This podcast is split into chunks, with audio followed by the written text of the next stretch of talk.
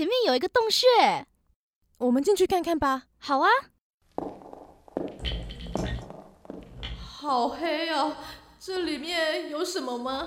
哎，你看岩壁上面，这些是古人留下来的动物壁画，难不成这里是动物记录点？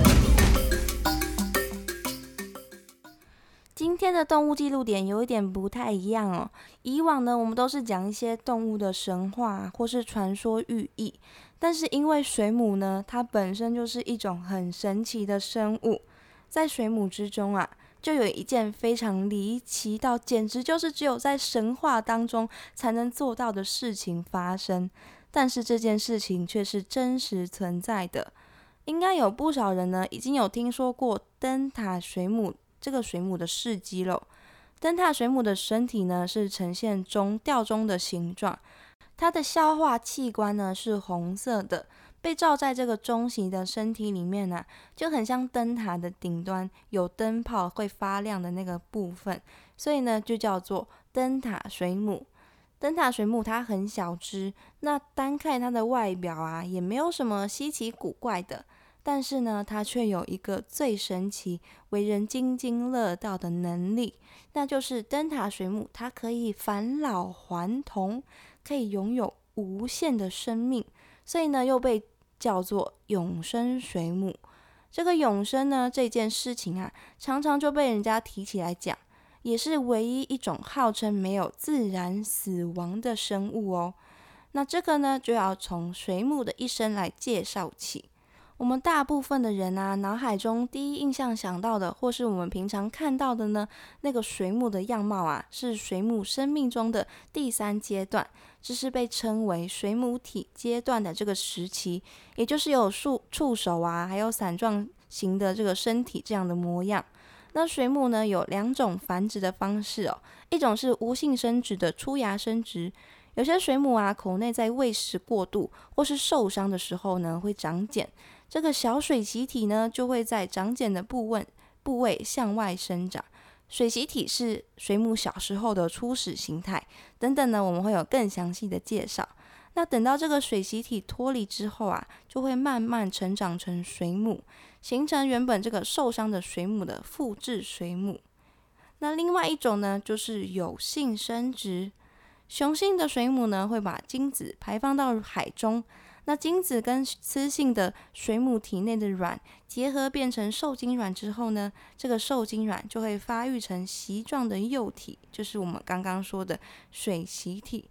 那接下来的过程呢，就跟刚刚的无性生殖生出来的水螅体的生长方式呢，其实是一样的。但是呢，这个有性生殖的水螅体呢，是经过 DNA 重新的组合后的别枝的水母。而刚刚的那个无性生殖啊，则是原本的那只水母复制出无数个自己的那种感觉，这两种是不太一样的。水母从小到大会经历三种的形态变化，第一种就是刚刚所说的水螅体，水螅体啊，小小的，大概只有一点五公分这么大，长得呢就像一根细细的烟管一样，它们会附着在海底的海床上面。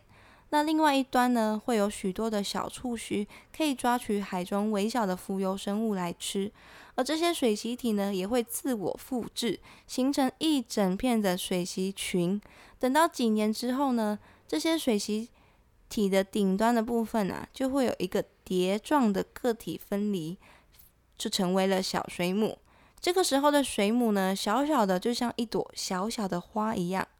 一个习状的幼体啊，可以复制生成大约一百多个小水母出来哦。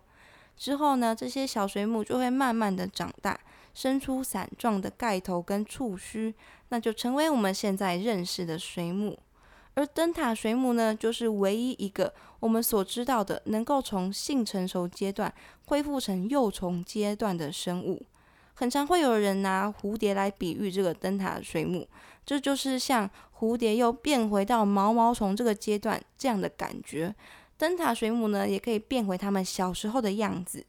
一般水母生产完之后啊，大部分会直接的就这样死去，但是灯塔水母它们不会死掉，而是将它们自己的身体的细胞向年轻化逆转。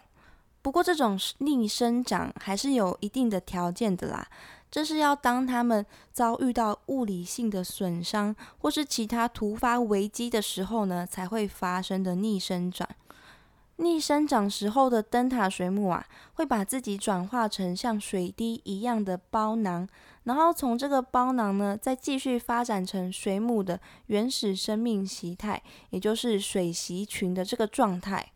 根据国家地理的报道。在这个过程中呢，灯塔水母全身的细胞都会进行转化，其中肌肉细胞啊会转化成神经元细胞，或是精子和卵子。通过无性的繁殖啊，这个水螅群呢将再次的生长成几百个几乎和以前的那只灯塔水母 DNA 一模一样的水母。那由一个水母变成数百个一模一样的水母，这也解释着为什么世界中。的水域里面都充满着基因排列几乎一模一样的灯塔水母，但是灯塔水母的数量虽然很多，但是它们也很容易被掠食者捕捉然后吃掉，所以这也是其中一个水母在海洋中数量可以说是非常多的原因哦。那就是为了要弥补足他们被吃掉的这些量，他们必须大量大量的繁殖。而且被吃掉的这些灯塔水母呢，也就是真正意义上的死去喽。所以灯塔水母的永生啊，是只有在不被外力影响之下才能够达成的，而不是真正的不老不死。我们对于水母的认识啊，毕竟还是有限的，或许还有更多的未知症等着我们一一去破解。虽然我们一开始说啊，灯塔水母是唯一的一个永生水母。但是其实我们常见的海月水母也有逆生长的这个现象出现哦。但是是不是跟灯塔水母是同一套的逆长的系统运作，可能就还要再进一步的研究。而水母这个神奇的特性啊，也是科学家在努力研究的方向，期望可以在未来运用，像是在癌症啊等等的疾病或是细胞再生上面。如果成功的话，那我们对这个世界就又多认识了一点，也代表着我们解开了灯塔水母逆转的秘密了。那就让我们来期待那一天的到来吧。